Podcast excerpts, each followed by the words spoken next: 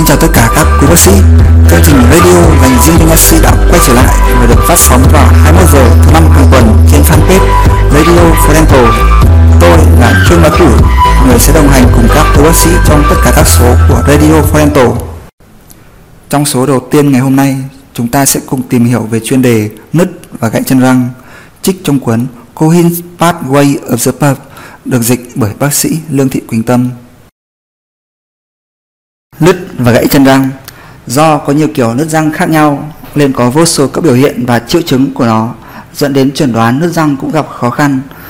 Mức độ của một vết nứt có thể ảnh hưởng trực tiếp tới tiên lượng của răng.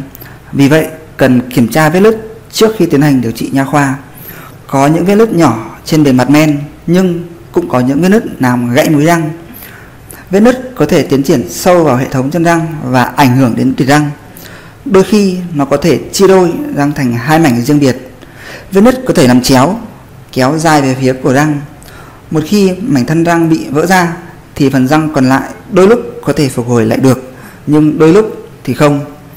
Triệu chứng và biểu hiện có thể nhẹ, trung bình, rầm rộ hoặc đôi lúc có thể không có triệu chứng gì cả. Phân loại nứt răng. Trong nhiều tài liệu, người ta đã cố gắng phân loại nứt răng nhằm đưa ra các mức độ nứt, xem vết nứt tiến triển vào cấu trúc răng như thế nào.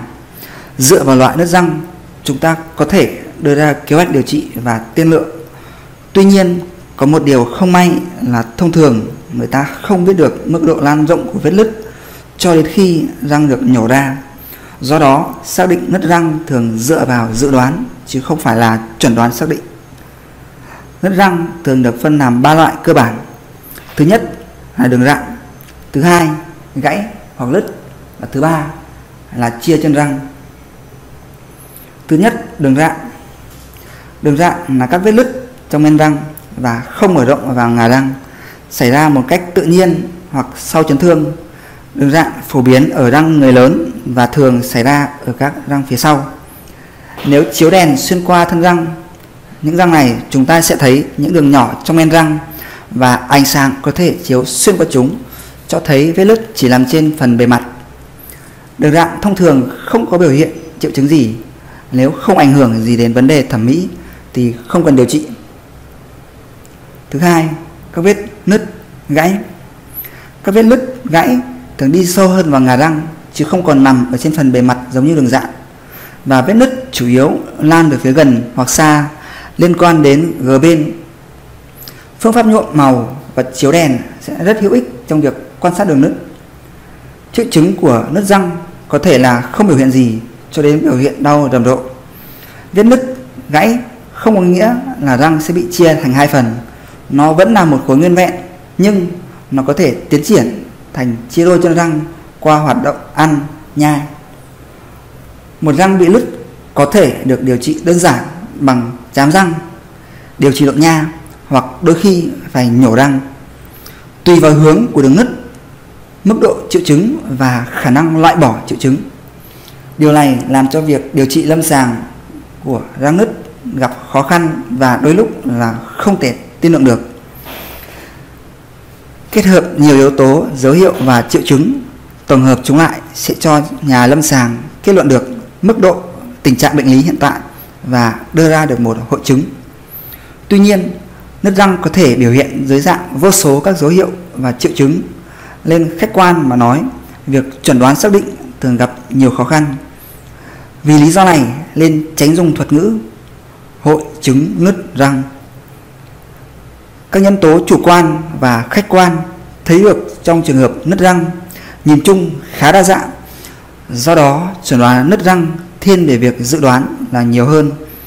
Một khi đã đưa ra dự đoán, cần thông báo cho bệnh nhân về nguy cơ, khả năng điều trị thành công sẽ bị giảm so với tiên lượng ban đầu. Vì những phương án điều trị răng nứt có mức độ thành công không cao nên cần phát hiện sớm và có kế hoạch phòng ngừa. Đồng thời, cần cho bệnh nhân ký vào bản cam kết khi điều trị. Thứ ba, chia chân răng. Chia chân răng xảy ra khi vết nứt lan rộng từ bề mặt răng này sang mặt răng khác và răng bị chia thành hai phần. Nếu đường chia răng nằm chéo thì có thể loại bỏ mảnh nhỏ của răng và phần còn lại có thể phục hồi lại được, chẳng hạn như trường hợp vỡ múi. Tuy nhiên, nếu đường chia mở rộng xuống dưới bờ xương ổ, việc phục hồi răng và điều trị nội nha có thể không có tiên lượng tốt. Bắt buộc phải tiên lượng chính xác trước khi tiến hành điều trị. Tuy nhiên, sẽ khó trong những trường hợp răng nứt như vậy. Tiên lượng lâu dài đối với những tình trạng nứt răng vẫn là một vấn đề khó, và các nhà lâm sàng nên thận trọng khi quyết định điều trị hay không điều trị trong những trường hợp chia chân răng. Nứt dọc chân răng.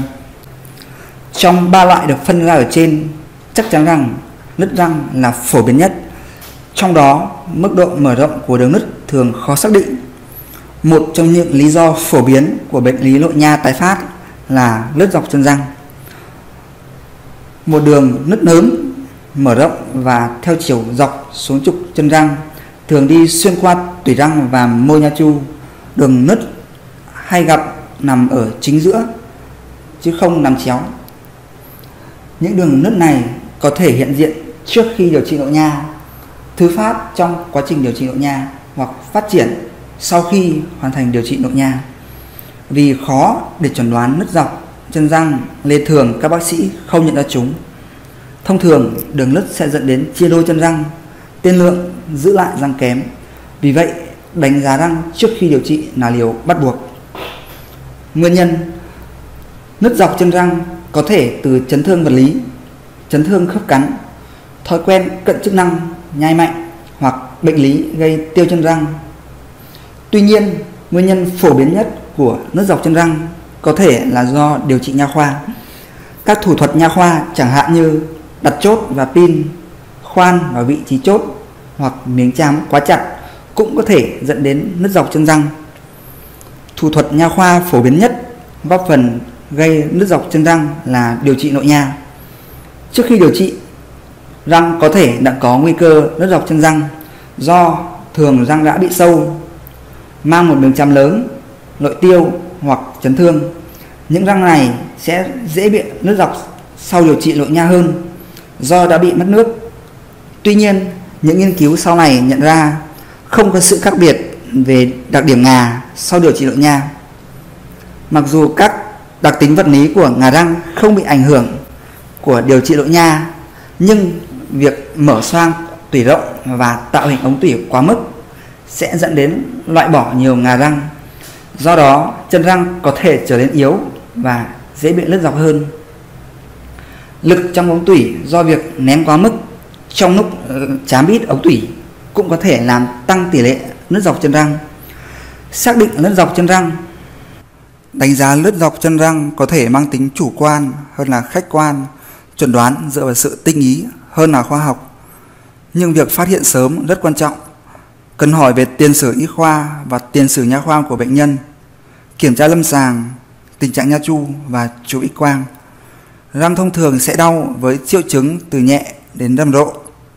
Khi đang đau, bệnh nhân thường than phiền rằng đau xuất hiện ở răng khi nhai theo một hướng cụ thể nào đó. Cũng cần lưu ý đến vị trí giải phẫu của răng. Răng cối thứ hai, hàm dưới, có tỷ lệ nứt dọc chân răng cao hơn. Tiếp theo đó là răng cối thứ nhất, hàm trên, và răng cuối nhỏ, hàm trên.